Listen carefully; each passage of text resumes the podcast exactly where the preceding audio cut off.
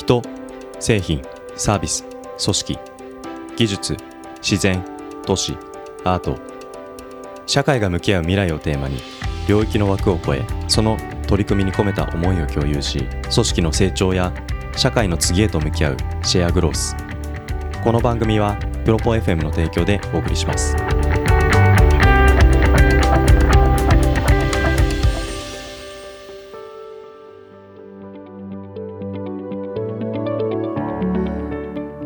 皆さんこんにちは。ポッドキャストプロダクションプロポ FM です。シェアグロースは毎回 WeWork の入居者の皆様へのインタビューを中心にお届けする番組です。お話を伺ったのは前回に引き続き WeWork 東急四谷に入居されている NEC バルウェイ株式会社の竹内さん。今回の収録も東急四谷で行いましたが突然姿を現したのが株式会社オールコネクト大利和志さんです。竹内さんをご紹介してくださった大利さんと共に急遽3人での収録を行いました。お話の中心は2人の間で起きたビジネスの始まりについて。データを見ればその人の感情がわかる。そんな竹内さんの自己紹介に魅了された大利さん。竹内さんのデータマーケティングへの考え方極意についてもお話しいただけますし大利さんの経験されてきた人との関係性構築そのエッセンスについてもお話しいただいています。前回のエピソードに比べて少しカジュアルな収録風景となっております。今回のシェアグロースもぜひお楽しみください。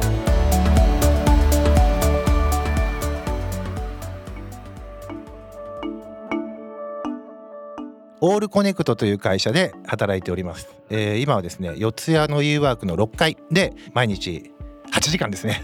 アクセク働いております。そうですね。あのまあ本当に初めてお会いしたのは6月でしたっけ？そうですね。6月かな？確か6月ぐらいの6月。最初のイベントだったんで。最初のはい。竹内さんたち NEC バリュエさんが実施したイベントに僕が参加したのがきっかけですね、うん。でその時登壇されて、まあ、メインスピーカーとして話されてたのが竹内さんで僕も最初の自己紹介の下りあたりでこの人はすごいと思いましたと。でどこでっていうところでいくとまあ数字が非常に好きですと。で僕はデータを見ればその人の感情がわかるっていうのを言われた瞬間にこういう人と一緒に数字を分析したいってずっと思ってたので来ました。うわめちゃめちゃ目の前にいるじゃんこれからもずっとパートナーしたかった人がっていう感覚だったんですね。で1時間半のイベントを聞いて、えー内容もやはり、えーマーケティングであったり、えーデータ分析であったりっていうところの知見も非常に高いとことが分かったのでもうその終わった後すぐご挨拶に行っておそらくちょっとビールでも飲みながら軽く話してじゃあせっかくなんで竹内さんのご提案を僕の上長も含めてみんなにしてほしいですと。なのでてくださいって言って来ていただいたのが次の日かその次の日かっていうぐらい。でそこで、えー実際来ていただいてマーケティングとは何だ、えー数字とはどう見るべきかとかいうお話をですね僕の情緒の高瀬とともにうちのチームメンバー合わせて4人の前でしていただいて皆が感銘を受けですね。僕の部下の岡村さんはもうあんなに血がたぎったのは初めてです女性なんですけど女性最高ですあんな方と会えるなんてみたいな感じでしたまあ正確に言うとあのデジタルデータというかデジタル情報でえっ、とアナログな感情を理解するっていう方が正解なんです。でそこで例え話したのが、まあ、僕まあ妻がいるんですけど妻との出会いがオンラインゲームでのチャットだったんですよね。で結構今のね方々ってそこで出会いがあったりするじゃないですか。でその出会いの中でうんと当たりも 当たりも外れもったらちょっと失礼ですけどその当たりを引ける要素ってやっぱりそのデジタルデータでどういう人かを見極めれる力で僕当時そのオンラインゲームよくやってたんであのオフ会とか結構行くんですけどそこで PDCA を回して あのチャットのタイミングや言葉遣いですとか、えーそういうものに反応するパターンですとかその辺をまあちょっとかっこよく言ってますけどそこからです。でそれがだんだん高まっていくと、まあ、ウェブ屋さんやったんでウェブページ作るじゃないですかでアクセス解析するとアクセスデータで露骨にこのページって使いづらいんだとかこのページってなんかあの全然興味引けてなくて次のページ行ってくれないんだとか、えーと、物が売れないのは何でかっていうことを研究して研究し続けるとだんだんその人の気持ちになってユーザーの気持ちになれるんですよね。まあ、そこに我々は一番時間かけてます。竹内さんには一緒に目標に向かって伴走していくっていう一緒に横一列で向かっていくっていうのをあのしていただけたらなと思ってたんですね。でこの間も第1回の定例会がありましたしその後もこうやって会ったりとか食事したりとかしていく中であのきちんとね常に伴走してくださるしなんなら「俺さんこっちの方が正しい道っすよ」というふうにちゃんと教えてくださるのであのこれから長く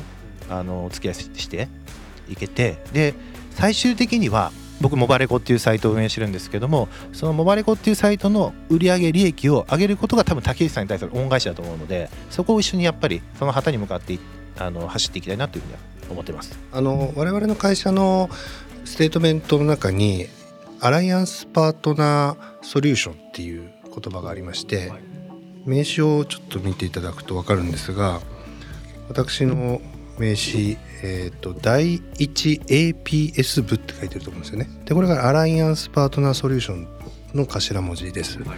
で我々の会社はあのお客様よりお客様であれみたいなことを言ってまして要はあの小野さんおっしゃってたようにアライアンスとしてのパートナーでソリューションしていきましょうっていうステートメントなんですよ。なのでただのアウトソーサーではなくてお客様にまあ寄り添いながらお客様のまあ最大利益っていうのを追求していく集団ですっていう、えー、触れ込みで結構やってる会社です。我々はあのアライアンスパートナーソリューションとしての、えー、チームですからねっていうのは会社組織として、えー、言ってることなのでそこはあの間違ってないのかなということともう一つはえっとまあ織さんが最後に、えー、売り上げを上げてくれるのが恩返しだっていうお話だったんですけどまさに私としてのハッピーはそれであのこういう仕事やってるとなんだろうな自分だけ儲かるほど不幸なことないんですよねマーケティングで。でそれ最悪な状態なんです。で逆に言うとむしろお客さんだけ儲かってくれた方がまだいいぐらいのイメージなんです。でも最初にお金をもらうのは我々なので何とかしなきゃなっていうこう重圧と戦わなきゃならないんですけれどもそこはやはりマーケティングってできることってお客様の目の前に御社の商品を連れていくだけのことなので買う買わないっていうのはお客様の判断とその商品の力だったりサービスの力だったりしますのでやっぱり一緒にやっていかなきゃならないですよね。でこれはいろんなクライアントさんにもあの言ってまして結構勘違いされてるクライアントさんって多いんです。あのマーケティングでちゃんとやれないからうちの商品が売れないんだ、まあ、ちょっと乱暴な言い方をすると。でもそうではなくて我々ももちろん最大限努力しますけれども最終的にはやっぱりマーケティングとプロダクトが合致してでお客のニーズに合ってるっていうことがまああの正解なのでやはりそこは一緒になって考えて、えー、堀さんの会社で行くところでは、まあ、やはりユーザーの心がどうなっててユーザーの行きたい未来は何なのかっていうことをデータファクト上で感じましょうねっていう集まりにしたいな、うん、素晴らしいですね。ああこんな風に喋りたいなって思いました、そうですね。WeWork 来る前まではあのこのスピード感はないです。ありえないですね。なので僕あの前のインタビューでも話しましたけどもビジネスの前に人間関係があってそこの構築ができないといいビジネスできないと思ってるんですけど WeWork っていうのはそこの人間関係構築を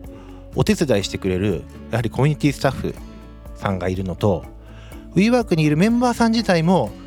そういう関係性を作りに来たっていうそういうベースで来てくれてるので非常にそこの最初の関係構築を作り上げるのが早いし質が高いなっていうのは感じてます。うん、実際本当にご挨拶させていただいた時にあの、まあ、さっきもちょっと言いましたけど勉強熱心だなというのでものすごい下からと言ったらですけれどもすごい教えてくださいみたいな感じだったのでまあまあそういうお話をしてたんですけど実際問題としてものすごいペースが速くてですね、じゃあすぐ来てください。すぐ紹介します。すぐ決済しましょうみたいな。なんかそういうスピード感なんだっていうのは結構僕が逆にびっくりして、もうちょっと落ち着きませんか？みたいなところもあったんですけど。まあ、その環境が良かったのもあるとは思うんですね。で WeWork にもういるよっていうこともある。ただ僕は結構そこでいろんなこと考えるじゃないですか、もしじゃあこれがビジネス破談になったら気まずいな。そうでね。で僕ももともとその JA やってたのでその異業種交流っていうのはいいところもあれば悪いところもあって、えっと割とそのズブズブになりすぎると面倒くさいことも多々起きたりするんですけどそこを全く恐れないっていうかなんかうまくやってるなと僕ら以外ともものすごい仲がいい感じでやってらっしゃるのでなんかそこには大利さんのそのノウハウの秘密があるんじゃないかなとは思うんですよね。あの僕人間関係を構築するっていうところは25歳の時に覚えたんですねその重大事さを。まあ、あのちょっと遡りますけど僕25歳の時に第二新卒としてリクルートの代理店で求人広告の営業として、まあ、ある意味そこで社会人デビューなんですけどもあの正直営業できるなと思ってたんですね。自分のキャラとか、まあ、話すのも好きだしとか。なんですけど全然売れなくて売れなくて。周りがどんどん達成してくるのに自分だけ売れないっていう日々が続いてこれなんでだろうなってずっと考えていつ提案行っても毎回自分だけ喋ってるじゃんみたいな。なんかお客さんの要望全然聞いてないなっていうのをふと思ってそれから聞くことにまず徹しようと思ってニーズを引き出すかっていう質問スキルっていうのをどんどん身につけていったんですね。でそういうのをやっていくうちにだんだんこう受け入れていただくことができてそしたら注文してくれる人も増えてきてであこうやってやればお客さん買ってくれるんだっていうのが少し分かってきてじゃあこれちょっと繰り返してみようっていうことで毎回新規で飛び込みして、えーその人間関係を構築してお客様に興味を持ってどんなお仕事されてるんですかとかどういうところにお困りですかみたいなところでいろいろお話を伺ってあ王利って安心して話ができるんだ。こいつのこともしかしたら信用していいかもみたいなところに立った瞬間に初めて実はな人材のニーズがあってさ求人広告出そうと思ってたんだよ。この言葉引き出すのにこんな時間かかるんだっていうのを分かってそうかそうか。人の本音っていうのは長い時間かけて信頼関係を構築しないと絶対出てこないんだっていうのがそこで僕の中で腹落ちしたんですね。からそこが全てのベースで。なので WeWork に来てもそこは変わらずにやはり皆様と僕を受け入れていただくために本当に皆様のこと逆に僕がまず興味を持ってどんなお仕事なのかなとか何で予約入ったんですかとかこれまでどういう職務経歴だったんですかとかっていう話をすごく聞くことを心がけてますしだんだんねそういうのを聞くのが好きになってきました。そうですね。WeWork 入ってドライブがかかったのは WeWork に来てるメンバーさんも同じように僕に興味を持ってくれる方がすごい多いのでお互いなんていうのかな自己肯定感の高め合いみたいになって これ気持ちいいなっていう感じでなので多分ドライブがかかってスピードがアップしてると思ってます。はい、うん。最初にお会いした時からビジネスライクなあの話からではなくて僕がやっぱ竹内さんってどういう人だろうっていう興味をきちんと持ってるっていうのを竹内さんにやっぱ見ていただきたかったですしあのそこはすごく以前から変わらず、うん、大事にします。大西さんみたいな人もいるんですけど、ほとんどの方はあれですよね僕と同じでうん。すごく内気ではい。引っ込み思案ですよね。そうですね。あのそこを多分引っ込まずに声かけに行ってもいいんですよ登壇者の方にうん。みたいなパスとかサポートをコミュニティスタッフの方にしていただけるとすごくみんな名刺交換しやすいなとか、そこになんか生まれるような気がするので、みんなしたいんですよ。うん。名刺交換したいし。でもなんか私なんか僕なんか言ってもっていうのがすごくあるのでそこをなんか背中をストンと押してあげるだけであのそこの交流生まれるかなとは思います。まあ、我々イベントやったりセミナーやったりしますって言ったところで、うんとまあ、告知をいろいろしていただくんですけれども例えばその事前に、えー、とこういうセミナーをやるので、えー、と興味ありそうな方にちょっと事前に声かけていただいてその事前に声かける時にもう僕もなんなら一緒にこういう感じなんですっていうなんか興味がありそうな人たちの紹介っていうのを、まあ、イベントやる前ぐらいだったらなんかいいなと、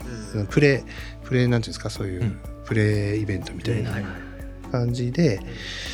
やれるといいのかなとかですかね。まああのどういうスタンスでこう紹介とか交流を